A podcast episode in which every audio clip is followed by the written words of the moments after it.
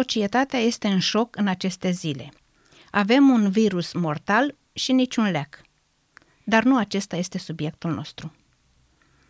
Infinit mai grav este șocul în care se găsește biserica la Odiceea, cu un virus la fel de mortal și tot fără niciun vaccin. Exact despre acest timp vorbea Ieremia odată. Sunt zdrobit de durerea fiicei poporului meu. Mă doare, mă apucă groaza. Nu este niciun leac alinător în Galaad, nu este niciun doctor acolo. Pentru ce nu se face dar vindecarea fiicei poporului meu? Acesta este subiectul nostru de astăzi. Exact această plângere a lui Ieremia este și realitatea vremii noastre. Și de aceea vrem să o discutăm astăzi, pentru că este la fel de dureroasă și cumplită în esența ei ca și în acea perioadă. Cuvintele acestea pe care noi le citim din Ieremia, de fapt, sunt cuvintele Domnului. El redă acolo ceea ce Domnul îi spune. Și cuvintele sunt de o gravitate extraordinară. Mă doare, mă apucă groaza, sigur, trăirile lui Dumnezeu în Marea Controverse spuse în cuvinte omenești.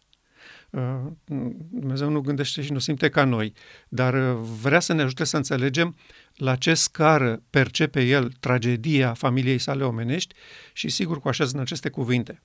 Exact mentalitatea pe care o găsim la Martorul Credincios și Adevărat.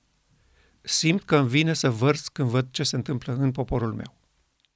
Și pentru că noi credem că există o paralelă și o legătură între aceste două situații și două realități din poporul lui Dumnezeu, vrem astăzi să discutăm despre ele. În acel moment, când Domnul vorbea așa și îl întreba pe Ieremia sau îi spunea lui Ieremia, cum este posibil să nu se poate face vindecarea fiicei poporului meu? Nu există niciun leac alinător în Galaad? De ce? De ce avem această stare teribilă? Iar eu vreau să subliniez că, în acel moment, Israel era singurul obiect al iubirii și grijii lui Dumnezeu de pe pământ. Da? Nu erau niște străini. Domnul nu vorbea despre niște păgâni închinători la idoli. Vorbea despre poporul său și constata că nu se poate face vindecarea acelui popor. Și asta pentru Domnul era o tragedie. Nu era lucru obișnuit și normal al vieții. Lăsăm lucrurile să meargă așa, e foarte bine, poporul meu se mulțește, cântă laude, vin la sinagogă sabat de sabat, totul e foarte bine, poporul meu. Nu, mă apucă groaza. Constat că nu se face vindecarea fiicei poporului meu. Și noi ne întrebăm astăzi care sunt motivele. Pentru care motiv nu se putea face în acel timp vindecarea fiicei poporului său. Și Domnul ne-a dat instrucțiuni precise și detalii despre motivele serioase pentru care în acel timp nu se putea face vindecarea fiicei poporului meu. Împreună cu noi astăzi este și Dorin via telefon, așa că îl salutăm și îi dăm microfonul acolo la Loma Linda. Bun venit, Dorin! Vă salut și eu cu drag și vă spun că sunt bucuros, că suntem legați împreună în Solia Îngerului al Treilea și chiar dacă există această comunicare peste ocean, noi suntem aproape și simțim împreună cu Ieremia rana aceasta profundă și dureroasă și de asta ne-am și adunat în aceste momente și încercăm să comunicăm pentru a ne răspunde ce se întâmplă cu această rană foarte dureroasă și de ce credem noi că aceeași situație din timpul Ieremia se repetă în timpul nostru. Îmi pare bine să fim împreună și să discutăm în adâncime conceptele profunde ale Soliei Îngerului al Treilea. Da, ok. Ne bucurăm și noi să te avem. Eu cred că cele mai importante detalii legate de această stare de permanentă boală gravisimă în poporul lui Dumnezeu se găsesc în capitolul 2, începând cu versetul 5. Așa vorbește Domnul. Ce nelegiuire au găsit părinții voștri în mine, de s-au depărtat de mine și au mers după nimicuri și au ajuns ei înșiși de nimic. Deci Domnul constată aici o depărtare. Da? Părinții voștri s-au depărtat de mine, iar voi nu înțelegeți lucrul ăsta. Și exact este tulburător. Pentru nicio generație a poporului lui Dumnezeu nu a fost ușor să creadă și să accepte că părinții lor s-au depărtat de Domnul. A, bun, că au mai fost greșeli, că unul dintre ei a mai făcut o boroboață, o prostie, un împărat a mai avut o extravaganță. Bun, asta se întâmplă. Dar noi, ca popor, noi suntem urmașii lui Avram. Noi suntem poporul lui Dumnezeu. Cum este posibil așa ceva? Nu există așa, nu se poate. Da? Ce nelegiuire au găsit părinții voștri în mine de s-au depărtat de mine. Și vreau să subliniem această expresie depărtat. Și apoi, în versetul 8, Domnul explică foarte clar ce a dus la această depărtare. Cum a fost posibil ca poporul său să se depărteze de el? Și detaliile sunt acestea. Preoții n-au întrebat unde este Domnul. Da? Ei vedeau că Domnul nu este în mijlocul poporului și că o grămadă de nebunii și nenorociri veneau peste ei, generație după generație, și nu se întrebau unde este Domnul nostru, scutul nostru, stânca și tăria mea. Nu se întrebau lucrurile astea. Păzitorii legii nu m-au cunoscut. Cine erau păzitorii legii? Mari cărturari ai vremii, da? Oamenii din poziții de răspundere. Aceștia nu m-au cunoscut. Păstorii sufletești mi-au fost necredincioși. Cine erau păstorii sufletești? Pastorii obișnuiți care aveau grijă de turmă în sinagoga locală, fiecare sabat. Aceștia nu mi-au fost credincioși. Prorocii au prorocit prin Baal și au alergat după cei ce nu sunt de niciun ajutor. Despre ce vorba aici? Prorocii erau teologii bisericii. Oamenii cu studii, care aveau o școală în acest domeniu, care erau puntea de legătură între Dumnezeu și popor, care interpretau legea, citeau din Moise și explicau poporului în sinagogă ce au de făcut, cum stau lucrurile, și apoi păstorii sufletești la rândul lor preluau învățătura lor. De aceea mă voi certa cu voi, zice Domnul, și mă voi certa cu copiii copiilor voștri. Din păcate, noi nu înțelegem lucrul ăsta, că generația prezentă a poporului lui Dumnezeu se află în această categorie. Mă voi certa cu copiii copiilor voștri. Noi astăzi suntem copiii copiilor voștri, de aici, din Ieremia. Și nu reușim să înțelegem acest lucru și nu credem nici în ruptul capului că Domnul are o ceartă cu poporul său, pentru că el nu reușește să facă vindecarea fiicei poporului meu nici astăzi în generația noastră. Și acest lucru este folositor de înțeles ca să putem afla și aprecia corect sau evalua corect ce este cu acest virus laodicean, cum a ajuns el în acest popor, cum s-a dezvoltat și cum a infectat întreg poporul. Ca să ajungă Domnul să spună, am să te vărs din gura mea dacă nu accepți tămăduirea pe care am făcut-o eu. Și de aceea noi am și intitulat serialul acesta Vilan-88, adică Virusul Laodicean din noiembrie 1888, pentru că acolo a explodat această rădăcină. Despre acest lucru vreau să discutăm. Dorin, microfonul la tine dacă vrei să intervii. Cauza pe care o prezentai în capitolul 2 este susținută de asemenea și de capitolul 8, adică nu este doar o prezentare pasageră a prorocului Ieremia. Chiar capitolul și contextul capitolului din care Cornelea a citit primul verset prezintă aceeași cârdășie nefericită între administrație, cler și academie, dar sprijinită orbește și de popor. Mi-amintesc chiar versetul 1 și 2 din Ieremia. În vremea aceea, zice Domnul, se vor scoate din mormintele lor oasele împăraților lui Iuda, oasele căpeteniilor lui, oasele preoților, oasele prorocilor și oasele locuitorilor Ierusalimului. Am observat că lista lui este completă și observăm și noi că nu se poate lăsa loc speculațiilor sau îndoielilor, adică împărații, căpeteniile, preoții, prorocii și locuitorii Ierusalimului sunt aceleași categorii care propagă această rană dureroasă, acest virus disperat care distruge poporul Ierusalimului. Și în versetul 7 spune, poporul meu nu cunoaște legea Domnului. Aceeași confirmare cu ceea ce ai spus când vorbește Ieremia despre faptul că păzitorii legii nu m-au cunoscut, adică nu cunoșteau legea eternă a creațiunii, nu cunoșteau scopul etern al lui Dumnezeu. Și generație după generație au rămas consecvenți la apologetica oficială în care argumentele lor se bazau pe o anumită retorică în care recunoșteau că noi, biserica, formată din căpetenii, preoți și proroci, avem doctrina corectă și suntem foarte bine. În timpul lui Ieremia nu exista curent liberal, nu exista curent conservator, cu toții mergeau la templu, mergeau și în Marea Zi a Ispășirii o dată pe an, aveau și serviciu zilnic, deci nu erau probleme de genul acesta, nici sub aspectul practic, țineau toate regulile și totuși Ieremia vorbește de o rană dureroasă, ceva care el vedea prin prisma sanctuarului. Iar ei se uitau la sanctuar și spuneau templul Domnului, templul Domnului.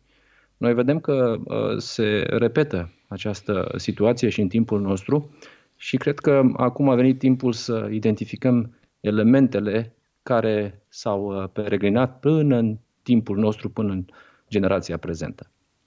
Da, ok. Eu mi-aduc aminte de o declarație a Domnului Hristos care spunea ucenicilor lui și celor care doreau să-l asculte și indirect nouă, generației finale, nu vă temeți de cei care pot ucide trupul. Eu constat astăzi o frică teribilă în mijlocul poporului lui Dumnezeu legat de evenimentele care se întâmplă în jurul nostru, în special legat de coronavirus. Toate canalele de comunicare despre asta vorbesc. Fiecare se simte îndemnat să îi liniștească pe ceilalți, să le dea sfaturi cum să se spele pe mâini, cum să stea izolați, cum să stea departe de ceilalți. S-au sistat toate întâlnirile publice. Există o supra-solicitare pe acest domeniu. Și toate acestea, după părerea mea, pornesc din frica de moarte. Altfel nu se justifică o astfel de atenție exacerbată din partea poporului lui Dumnezeu, care ar fi trebuit să știe că el nu trebuie să se teamă de cei care ucid trupul. Și amenințarea astăzi este că acest virus periculos ucide trupul și omenirea este îngrozită. Dar poporul acesta care trebuia să știe acest cuvânt al lui Hristos, chiar nu trebuia să se frisoneze cu acest subiect. Pentru că periculos nu este virusul care ucide trupul. Periculos este virusul care ucide sufletul și îl aruncă în ghienă. Și acesta este virusul laodicean. Acest virus pe care noi pur și simplu nu îl băgăm în seamă. Deci în conversațiile de astăzi nu există acest subiect. Teama de moarte asta care ucide trupul a sufocat toată agora adventistă, iar despre acest virus laodicean, care chiar aruncă trupul în ghienă, nu se discută absolut nimic. Și vreau să facem câteva referiri la modul în care poporul nostru a ajuns în starea aceasta laodiceană și de ce considerăm noi că în 1888 a explodat practic acest virus și argumentele pe care le avem. Primul lucru de spus este acesta, că virusul laodicean s-a instalat înainte de 1888 în poporul nostru și declarația din partea Domnului, care trebuia să fie luată în seamă, dar nu a fost absolut deloc, este aceasta.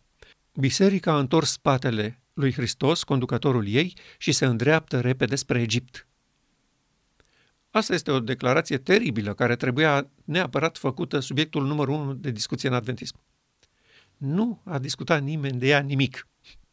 Nu am avut niciun fel de șoc sau redeșteptare bazat pe această avertizare serioasă, că noi am întors spatele conducătorului nostru și ne întoarcem repede spre Egipt. Nu l-a văzut nimeni ca fiind un virus mortal. Nu. Considerau că este așa o mică mustrare din partea Domnului, o mică amenințare din partea Domnului și atât. Și frații ziceau, da, pentru că sunt în poporul nostru care nu sunt serioși cu credința noastră, nu respectă cum trebuie sabatul, nu își fac datoria față de biserică, mai scârție cu zecimea și sigur că Domnul ne mustră, că... dar nu, noi ca popor cum să ne întoarcem spre Egipt? Imposibil așa ceva, imposibil. De ce credem că a explodat în 1888? Pentru că dânsa, imediat după 1888, a spus așa: după întâlnirea de la Minneapolis, am văzut starea bisericii la Odiceea ca niciodată mai înainte. Da? Deci, în sfârșit, i s-au deschis și ei ochii să înțeleagă ce pandemie teribilă va produce acest virus cu originea lui la Minneapolis.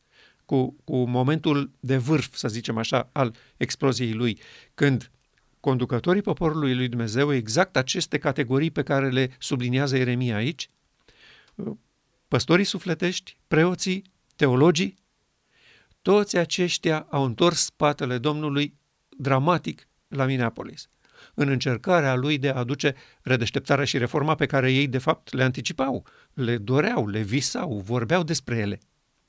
Și acum, când a venit momentul critic pentru acest slăvit eveniment în poporul lui Dumnezeu, Marea Zi a Ispășirii pentru cei vii, fuseseră avertizați. Curând, nimeni nu știe cât de curând judecata va trece la cei vii. Deci ei anticipau că va fi un moment crucial când judecata aceasta va trece la generația în viață. Și îl așteptau cu dor, cu drag, cu seriozitate.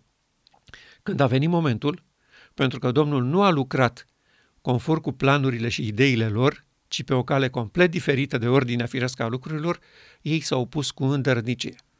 Și asta a produs ceea ce noi vedem astăzi, batjocorirea Duhului Sfânt, răstignirea lui Hristos în persoana solilor săi. Acestea sunt detalii minimale, evident. Sunt zeci de paragrafe în care dânsa vorbește despre starea poporului din acel timp. Una din ele, de exemplu. Ne dem de încredere când sunt în joc interese majore. Dânsa spunea că aceasta a fost inscripționarea în cărțile cerului despre poporul nostru din 1888. Acestea sunt lucruri de o gravitate extremă. Acum, paralela cu ceea ce se întâmplă sub ochii noștri cu această pandemie de coronavirus, care sunt recomandările autorităților? Igienă personală, adică spălat pe mâini, avut grijă să nu ne infectăm, și distanțare socială. Termenul acesta, stați departe de ceilalți, că nu știți cine este purtător de virus și vă treziți bolnavi și îmbolnăviți și pe alții fără să știți după aceea. Da? Eu cred că se aplică perfect și la virusul laodicean. Da? Igienă, adică nu vă infectați și spălați-vă pe mâini păcătoșilor, cum zicea Domnul, de toate învățăturile Babilonului. Și apoi, distanțare teologică, a spune eu. Stați departe de prorocii aceștia despre care Domnul spune că sunt inspirați din altă sursă. Eu cred că acestea vor da rezultate serioase și în pandemia laodiceană prin care noi trecem astăzi. Paralela cu timpul lui Ieremia este cât se poate de evident. Vindecarea fiicei poporului nostru nu s-a făcut și nu există niciun fel de propunere acceptabilă de vaccin sau de soluție de vindecare. A încercat conferința generală toate soluțiile posibile. În 2010, când președintele actual a preluat conducerea conferinței generale, asta a fost planul lui strategic, redeșteptare și reformă, operațiunea ploaie globală. De ce? Pentru că ei constatau că e nevoie de redeșteptare și reformă și aceasta înseamnă implicit că poporul nostru nu este viu, este mort și trebuie trezit și trebuie să facă schimbări. Și au trecut ani, s-a desfășurat operațiunea pe 5 ani și la sfârșit nu s-a întâmplat nimic. Vindecarea nu s-a făcut, Marea Zi a Ispășirii n-a venit, ploaia târzie n-a venit, sigilarea n-a venit și nimic din tot ceea ce a profetizat acest popor de ani de zile. Și nimeni n-a ieșit să spună, nu s-a întâmplat nimic, ne cerem scuze, înseamnă că am înțeles greșit, hai să vedem de ce nu s-a întâmplat. Niciun efort nu s-a făcut în această direcție. N-am văzut nicio comisie organizată de conferința generală sau de vreo diviziune. De ce nu a răspuns Domnul când noi am adus argumente biblice și din spiritul profetic acestui popor că la rugăciune insistentă Dumnezeu va da ploaia târzie? Ei bun, ploaia n-a venit, rugăciunea insistentă a fost și atunci trebuie să înțelegem ce se întâmplă. De ce nu s-a putut face vindecarea fiicei poporului meu? Eu constat o campanie susținută de a convinge poporul că Solia 1888 este îndreptățirea prin credință. Aveți aceeași impresie? Da, absolut. Astăzi se accelerează în direcția asta, dar această propunere că în 1888 nu a fost nimic special a început de mult, imediat după sesiune. Și a început cu scumpul și faimosul nostru frate Uriah Smith, care a spus foarte clar bisericii că el nu înțelege insistența Sorei White, că solia John Soigener este mare lumină, când el cunoaște îndreptățirea prin credință de când a deschis Biblia. era foarte supărat și tulburat și șocat. Cum este posibil să facă Soră White o astfel de afirmație când el toată viața lui a predicat și a crezut și a știut îndreptățirea prin credință? Și era absolut normal. Justificarea lui era corectă din acest punct de vedere. Ei toți veneau din bisericile protestante. Toți trăiseră sub umbra îndreptățirii prin credință. Nu venea niciunul din altă direcție. În bisericile protestante nu existase îndreptățire prin fapte. Ei toți considerau că prin credința în Hristos și prin încredere în jertfa sa, ei au fost socotiți neprihăniți. Asta a fost teologia de bază cu care s-au și opus catolicismului. Deci fratele Smith n-avea cum să nu cunoască solia îndreptățirii prin credință și să nu o predice. Aceasta era o doctrină în creștinism. Aceasta nu era o solie, o rază de lumină venită la Minneapolis. Era o doctrină creștină pe care Biserica Adventistă o accepta. Niciodată nu s-auzi în acea perioadă pe cineva spunând mântuirea este prin fapte. Nu, ei spuneau așa cum spun și catolicii astăzi, mântuirea este doar prin credință și această credință produce fapte. Asta au crezut totdeauna pionierii adventiști și teologia adventistă, în general de după. Dar ca să evite implicațiile respingerii soliei în 1888, teologii adventiști au tras macazul în această direcție. N-a fost nimic altceva, fraților, decât neprihănirea prin credință sau îndreptățirea, că ei le confundă. Nu este diferență între îndreptățire și neprihănire pentru cei mai mulți. Chiar traducătorii traduc intermitent, când una, când alta, fără niciun fel de deosebire. Când Soră White spune neprihănire, traducătorii adventiști scriu acolo îndreptățire. Și invers. Pentru că ei nu văd nicio diferență între îndreptățire și neprihănire prin credință.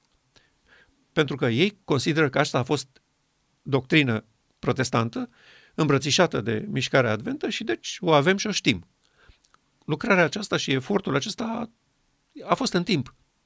Dar noi astăzi vedem cum oamenii din nou se ridică în mod oficial și vor să-i convingă pe frați și pe membrii bisericilor că solia 1888 n-a fost nimic altceva decât îndreptățirea prin credință.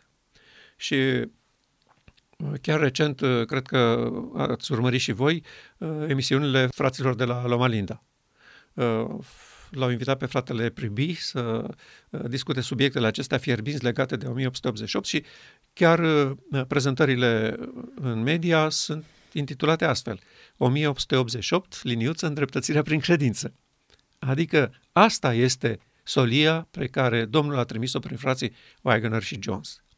Și despre acest lucru vreau să discutăm puțin în întâlnirea de față. Aș dori și eu să intervin, să amintesc celor care studiază istoria și dezvoltarea luminii primită de poporul nostru după ce au intrat în sanctuar în 1844, în înțelegerea acestor adevăruri extraordinare. De exemplu, Soră White în Tragedia Veacurilor și chiar în anul 1888, când a fost ea publicată, puteți să găsiți, putem să citim cu toții capitole întregi în care vorbește despre lucrarea luceferilor în protestantism, despre îndreptățirea prin credință și bineînțeles că fratele Smith venea și spunea: e o copilărie să spui că John și Wagner au predicat îndreptățirea prin credință, iar Soră White nu numai că spunea că predică lucruri deosebite, dar observați, pe de o parte Smith spunea că asta este îndreptățirea prin credință și o cunosc, iar Soră White spunea e lumină prețioasă, spunea e începutul marii strigări, spunea lumina care va lumina pământul cu slava ei și mai spunea că dacă n-am fi avut acea lumină, dacă nu trimitea Dumnezeu pe cineva cu ea, pe cineva să ne o aducă, noi nu o aveam. Da. Adică în mintea fratelui Smith și în mintea fraților de astăzi, care reprezintă pe fratele Smith și teologia lor, imediat vorbesc despre faptul că 1888 a fost despre îndreptățirea prin credință. Dar trebuie să cântărim cuvântul inspirației care vorbește și despre începutul marii strigări și despre lumina care va lumina pământul cu slavă și de faptul că martorii oculari spuneau că i-a ascultat cu atenție prelegerile celor doi soli și exclama în timpul lor: fraților, aici este mare lumină. Și ne gândim și noi, ce lumină, Soră White?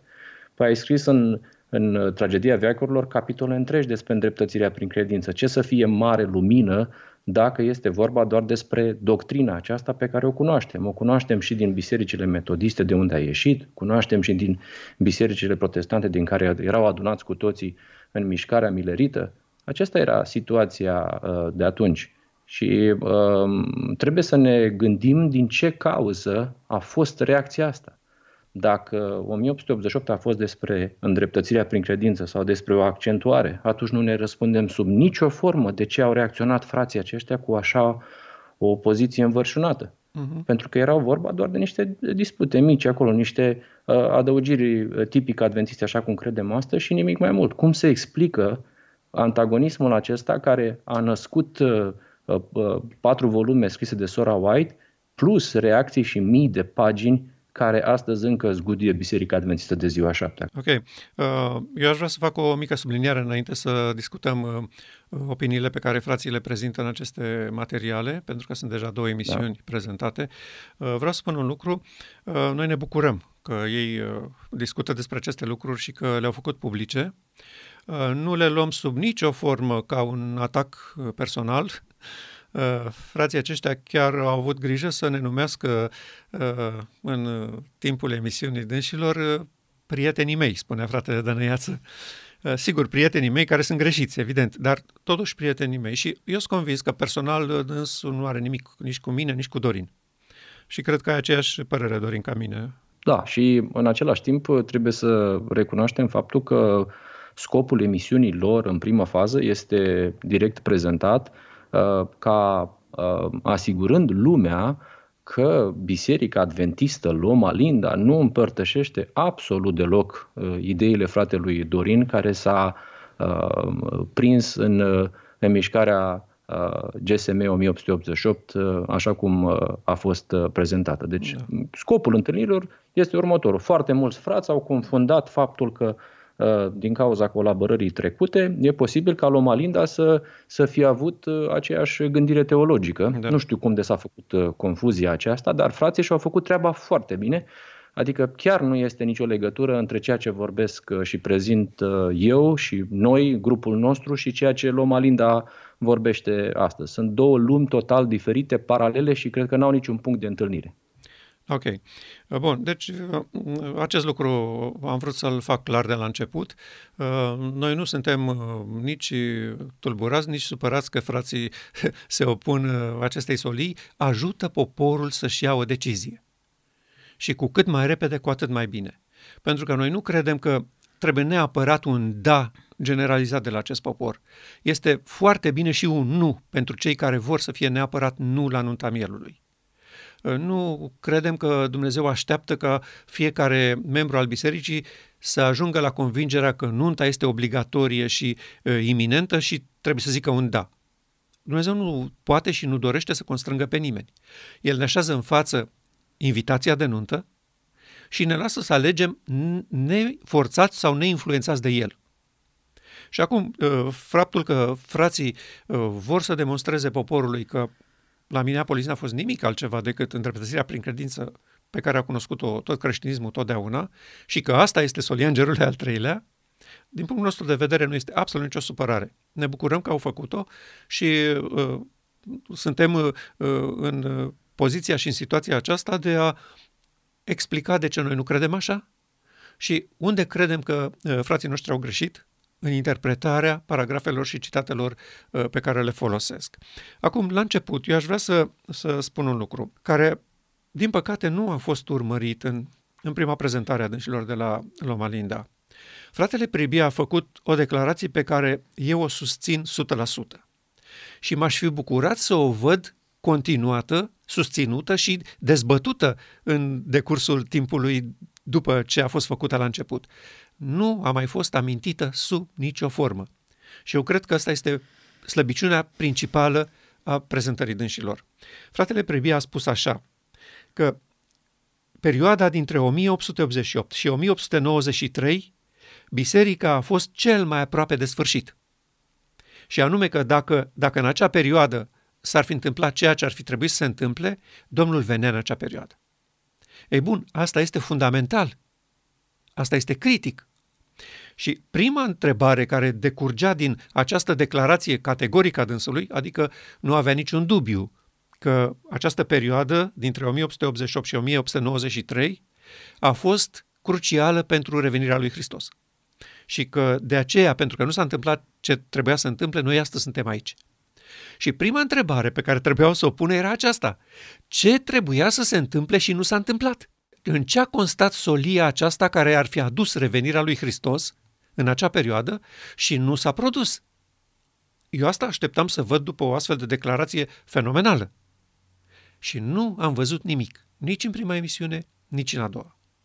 Și am constatat pe parcursul dezbaterii dânșilor că aceste trei lucruri nu sunt acceptate și înțelese. Și am să explic de ce cred eu că nu sunt acceptate și înțelese. Primul lucru, dânșii nu văd solia 1888 în slava ei crescândă. Dânșii o văd așa cum a fost la Minneapolis. Așa cum ne prezintă istoricii, evident, și declarațiile Sorei White în acel moment, la Minneapolis. Deși nu cred că există o slavă crescândă a acestei solii. Și pentru că nu cred că există o slavă crescândă a acestei solii, pățesc exact ceea ce am fost avertizați și a devenit profeție. Toți cei care nu vor înainta în slava crescândă a solii Îngerului al Treilea o vor numi lumină falsă. Adică ea se dezvoltă și ei nu mai recunosc, pentru că n-au ținut pasul cu dezvoltarea ei. Iar fratele Priebe, tocmai asta ne-a spus, că el știe ce s-a întâmplat la Minneapolis. E adevărat că nu avem predicile fraților acolo, pentru că nu exista obiceiul să se înregistreze discuțiile și prezentările de la Învon și nu știm mare lucru de la ei direct, dar știm de la Soră White după aceea ce a fost. Ei bun, ce știm de la Soră White este asta, că Duhul lui Dumnezeu a fost insultat și a trebuit să plece, că Hristos, dacă venea personal, era tratat exact cum a fost tratat acum 2000 de ani. Aceste lucruri trebuiau să fie înțelese. Apoi, frații, nu cred că aceasta este solia Îngerului al Treilea și că ea arată calea în Sfânta Sfintelor. Despre asta n-am auzit absolut nicio vorbă. Și nu acum în prezentările dânșilor, în niciuna din prezentările fratelui Priebe, care are sute de predici video peste tot, înregistrate în toate comunitățile noastre. Deci nu este așa o ieșire despre care știm doar câteva lucruri în aceste două emisiuni prezentate de dânsii. Sunt sute de predici și ale dânsului și ale fratelui Dănăiață, în care nu se înțelege și nu se vorbește și nu se recunoaște că această declarație a Sorei White este validă și că are ceva de spus generației în viață. Și anume că solia Îngerului al Treilea a fost aceasta adusă de frații Wagner și Jones și că această solia Îngerului al Treilea arată calea în Sfânta Sfintelor. Ori asta este vital pentru un popor care s-a născut în Sactuar, un popor care are ca temelie și stâlp central Daniel 8:14. Deci nu poți să nu vezi că solia Îngerului al Treilea, adusă de frații John și Wagner, arată calea în Sfânta Sfintelor. Și apoi al treilea lucru pe care nu l-am auzit și nu l-am constatat la dânsii, în toate prezentările dânșilor, este că dânsii nu cred că solia 1888 este solia lui Dumnezeu către biserica la Odiceea. Deși paragraful, deci nu știm asta de la vreun frate obscur de prin fundul Africii. Noi știm asta de la Soră White. Solia trimisă prin frații Wagner și Jones este solia lui Dumnezeu către biserica la Odiceea. Care este solia lui Dumnezeu către biserica la Odiceea? Tu nu știi că nu ai aur, nu ai haină, nu ai doctorie. Adică nu ai haina neprihănirii lui Hristos, așa cum pretinzi că o ai, așa cum pretinzi că ai primit-o la botez. Tu nu ai alifia pentru ochi, care este Duhul Sfânt, și deci nu ești părtaș de natură divină, și că nu ai credința lui Hristos, credința care lucrează prin dragoste și curăță sufletul. Că dacă o aveai, se curăța sufletul, se vindeca poporul acesta. Dar tu nu o ai. Și în acest moment se adună necredința în declarațiile spiritului profetic. Chiar fratele Dănăiață punea în discuție și ne reproșa nouă așa un pic. Dânsul spunea, sunt unii dintre prietenii mei care spun că biserica se află în revolta lui Core, Datan și Abiram de la Minneapolis până în timpul nostru. Este așa, frate Priebe? Adică dânsul era tulburat de această acuzație gravă, ca și când venea de la noi. Fratele Dănăiață este profesor. A fost profesor, a predat la catedră, acum este pastor. Fratele Priebe a fost profesor mulți ani, acum de asemenea este evanghelist pentru Amazing Facts. Dânsii trebuiau să știe de unde provine această acuzație gravă. Nu provine nici măcar de la Soră White. Aceasta este chestiunea. Ea provine de la îngerul care a venit să o împiedice să părăsească Minneapolis. Soră White era atât de scârbită de acest duc de ceartă și de scandal și de opoziție față de lumina primită de poporul nostru prin frații Wagner și Jones, încât se hotărâse să plece. Pur și simplu nu mai dorea să onoreze cu prezența ei această revoltă împotriva adevărului. Și în noaptea aceea, înainte să plece, deci a doua zi dânsa urma să plece. Și în acea noapte a avut o viziune în care îngerul ei înconsoțitor a venit și i-a spus așa: nu trebuie să pleci de aici, aici este postul datoriei tale. Aceștia nu pe tine te leapădă, ci solia pe care eu o trimit poporului meu prin solii mei. Poporul repetă aici revolta lui Core, Datan și Abiram. E bine, noi asta trăim acum. Noi vedem aceeași opoziție. Noi vedem aceeași teologie a fratelui Smith, Butler și compania în zilele noastre. De aceea noi spunem că rebeliunea n-a încetat. Pentru că în momentul când încetează rebeliunea, solia este primită cu bucurie, ea își face roadele, arată calea în Sfânta Sfintelor, poporul nostru și înțelege chemarea și destinul înalt să devină un templu al lui Dumnezeu prin Duhul și imediat are loc Marea Zi a Ispășirii. Deci nu mai există timp după ce revolta lui Core, Datan și Abiram încetează.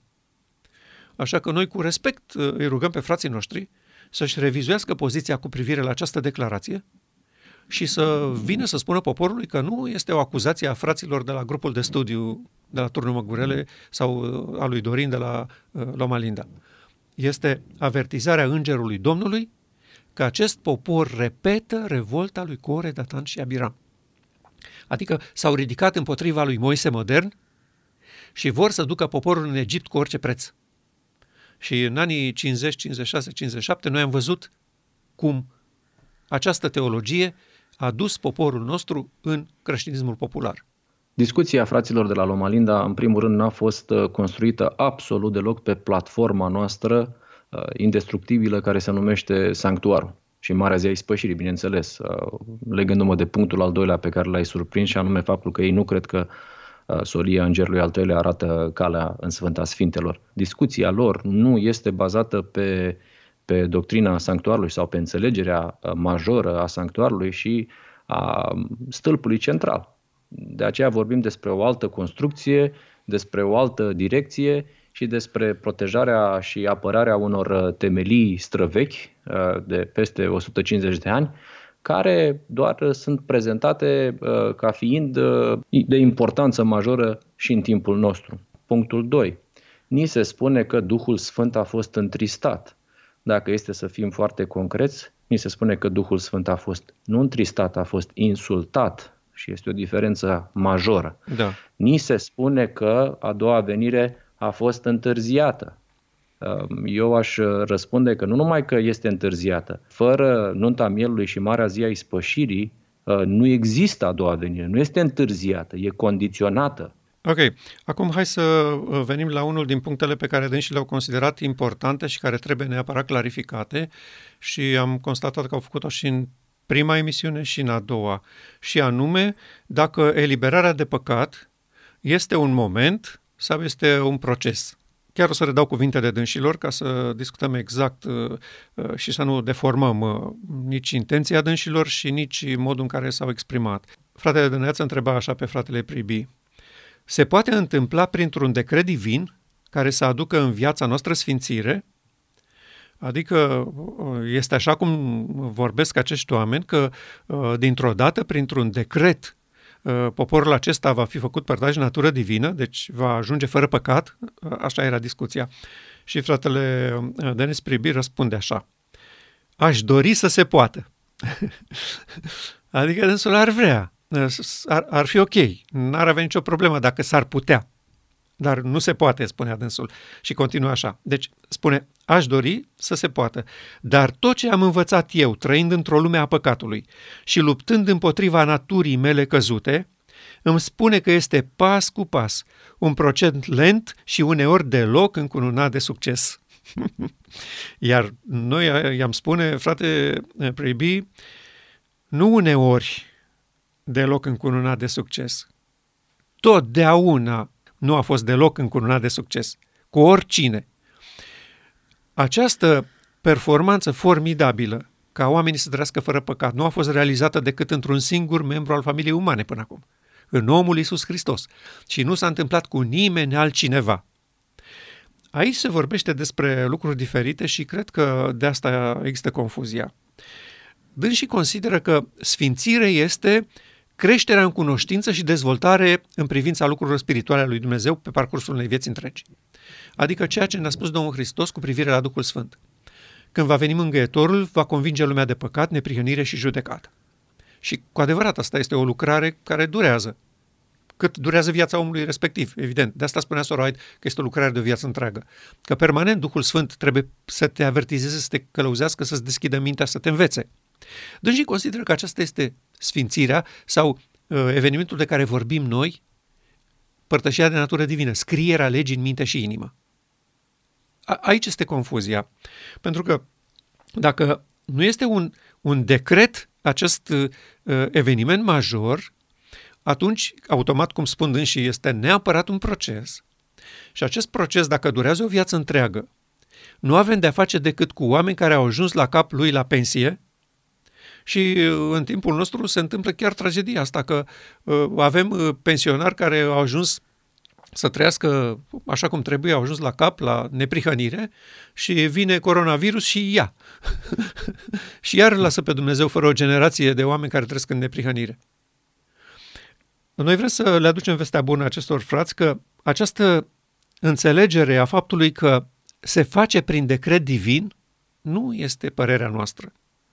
Aceasta nu este pe baza observațiilor personale, așa cum zice dânsul. Dânsul spune, am observat în viața noastră că nu se întâmplă și că tot ce se întâmplă este pas cu pas. Până acum nu avea niciun decret divin să spună în acest moment fratele Priebe este fără păcat.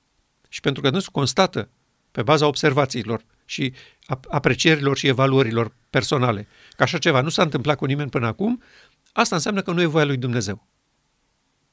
Noi vrem să spunem acestor frați că pe baza cuvântului de neschimbat al lui Dumnezeu, așa ceva se va întâmpla. Sigur că nu s-a întâmplat cu nimeni până acum, nici cu noi, nici cu altcineva.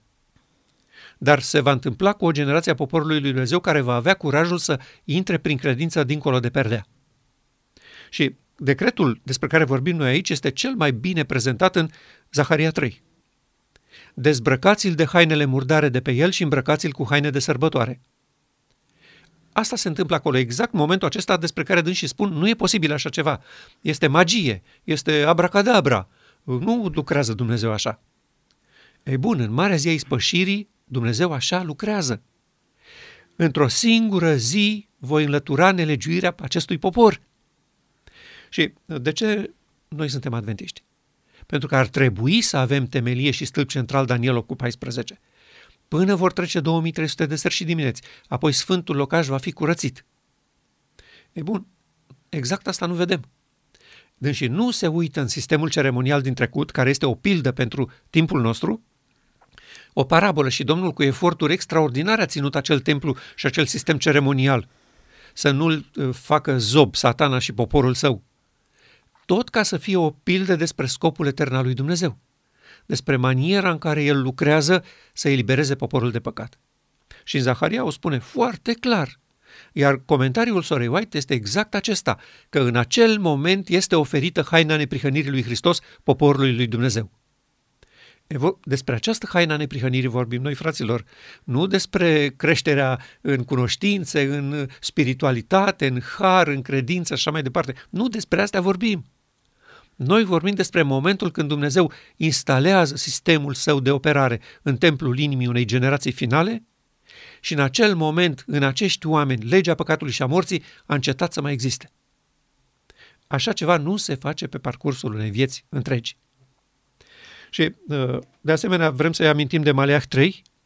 Deodată va intra în templul său Domnul pe care îl căutați, solul legământului pe care îl doriți. Dânsii nu vorbesc nimic despre aceste versete. Vrem să-i amintim de Ieremia 31. Voi scrie legile și poruncile mele în mintea și inima lor.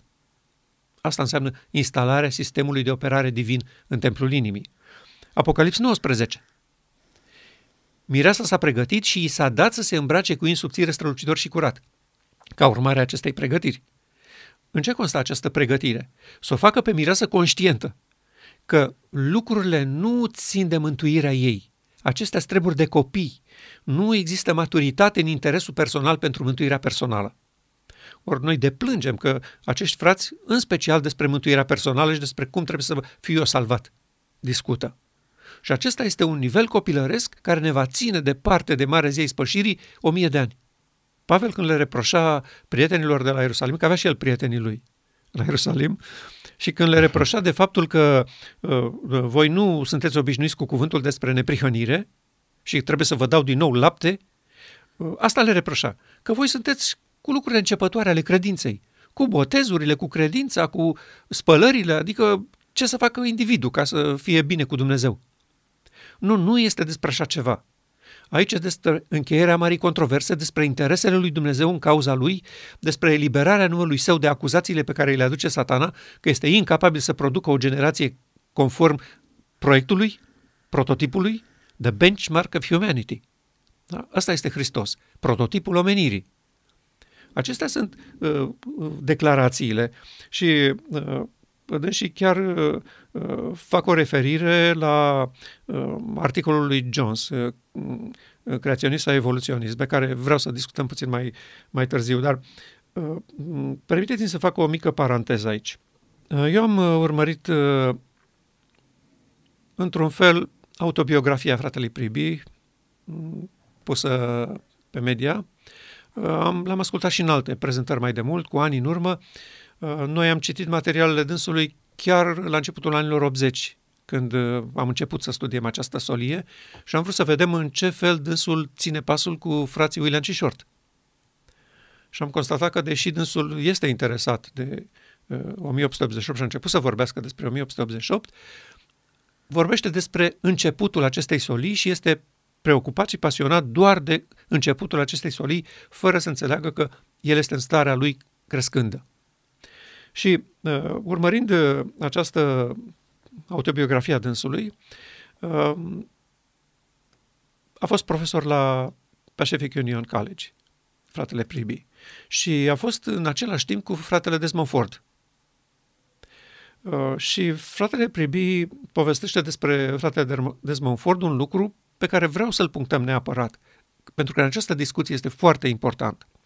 Dânsul spune așa, citez exact cuvintele fratelui Priebe. Nu am de spus nimic negativ despre caracterul și comportamentul lui Desmond Ford de la PUC. Totdeauna un gentleman creștin. Și acum atenție. Dacă a existat vreodată cineva care a exemplificat sfințirea și valorile unei experiențe creștine în dezvoltare, acesta a fost Desmond Ford. Și mai mult decât atât, un mare reformator și în domeniul sănătății, reprezentând adventismul într-un mod pozitiv. Eu sunt de acord 100% cu această descriere a fratelui Priebe despre Desmond Ford. Da, a fost într-adevăr unul care a exemplificat sfințirea și valorii unei experiențe creștine ca nimeni altul. Asta chiar expresia dânsului. Dacă a existat vreodată cineva, atunci Desmond Ford este. Eu vreau să spun că exact acest lucru eu cred despre fratele Priebe. Pot să-l citez, dar cu numele dânsului. Dacă a existat vreodată cineva care a exemplificat sfințirea și valorile unei experiențe creștine în dezvoltare, acesta a fost și este în continuare, pentru că este printre noi, fratele Denis Priebe. Acest lucru pot să spun despre fratele Uriah Smith. Același lucru pot să spun despre marii noștri pionieri din 1888. Același lucru pot să spun despre mulți din Sinedriu care l-au răstignit pe Hristos. Din punctul acesta de vedere al sfințirii și valorilor unei experiențe creștine în dezvoltare, că dâns și asta numesc sfințire, experiența creștină în dezvoltare. Și dânsul îl oferă aici pe fratele Desmond Ford ca fiind un exemplu. Iar eu spun că la acest capitol și fratele Priebe este un exemplu. Și pentru că a ajuns la vârsta asta a mea, să spun așa. Acum, nu te supăra, Dorină, dar tu și cu fratele Dănăiață mai aveți un pic până să ajungeți aici la vârsta noastră, când să se spună și despre voi. Mai trebuie să transpirați un pic, vă rog frumos. Siguranță, ne așteptăm rândul, nicio problemă. Ok. Bun, și acum, de ce l-am citat pe fratele Priebe la acest capitol? pentru că din punct de vedere al desăvârșirii morale, al modului de viață impecabil la acest capitol, eu n-am nicio discuție cu nimeni. Sunt mulți oameni din acest popor care au fost și sunt la acest nivel. Exemplifică perfect sfințirea aceasta și valorile unei experiențe creștine în dezvoltare. N-am absolut nicio îndoială. Și cu toate acestea, fratele Desmond Ford s-a ridicat cu o vehemență de neimaginat împotriva soliei pe care Dumnezeu a dorit să o aducă prin Robert Brinsmith și l-a adus în mormânt. Fratele Uriah Smith, la fel, un gentleman din toate punctele de vedere, nu îi se putea reproșa absolut nimic. S-a ridicat cu o vehemență de nedescris împotriva a ceea ce urma să devină Solia Îngerului al Treilea în slava ei crescândă și luminarea pământului cu slava lui Dumnezeu. Și de aceea noi nu avem astăzi ceea ce în acești ani trebuia să se întâmple, despre care vorbește fratele Priebe aici. Că aceia au fost anii de glorie a adventismului și Hristos urma să vină dacă se întâmpla ce trebuia să se întâmple. Exact asta trebuia să se întâmple. Fratele Smith să îmbrățișeze cu bucurie solia, să înțeleagă că nu e vorba despre îndreptățirea prin credință și neprihănirea prin credință, să înțeleagă că Dumnezeu ne cheamă dincolo de perdea, să facă cu noi unirea omenescului cu divinul, să producă Marea Zi a Ispășirii pentru cei vii. Acest lucru trebuia să se întâmple. Și acum, eu m-am întrebat, cum este posibil ca fratele Priebe să nu înțeleagă aceste declarații ale Sorei White? De exemplu, Fiul omului este deplin calificat să fie începătorul unei omeniri care se va uni cu divinitatea prin părtășie de natură divină. Cum este posibil să nu fi predicat o singură dată în toată viața lui despre acest paragraf? Un altul, pe care nu l-am auzit niciodată la dânsul. Hristos a venit să ne facă părtași de natură divină și viața lui declară că omenescul unit cu divinul nu comite păcat. Nu l-am auzit niciodată, nici la dânsul, nici la fratele Dănăiață, nici la vreunul dintre vorbitorii adventiști, contemporani sau nu. De ce nu am auzit niciodată declarații precum căsătoria reprezintă unirea dintre uman și divin? Aceste lucruri sunt inexistente în predicarea dânșilor. De ce? Pentru că nu înțeleg că a avut loc o creștere și o dezvoltare a adevărului după 1888. Nu cred că Soră White a declarat și a fost serioasă când a zis: noi abia am început să zgâriem la suprafață despre ce înseamnă credința. Noi abia avem o slabă licărire despre ce înseamnă credința. Astea toate după Minneapolis spuse. Și întrebarea mea a fost: cum este posibil ca un cărturar și un profesor ca fratele Priebe să nu le știe și să nu vorbească despre ele? Și răspunsul mi l-a oferit chiar dânsul.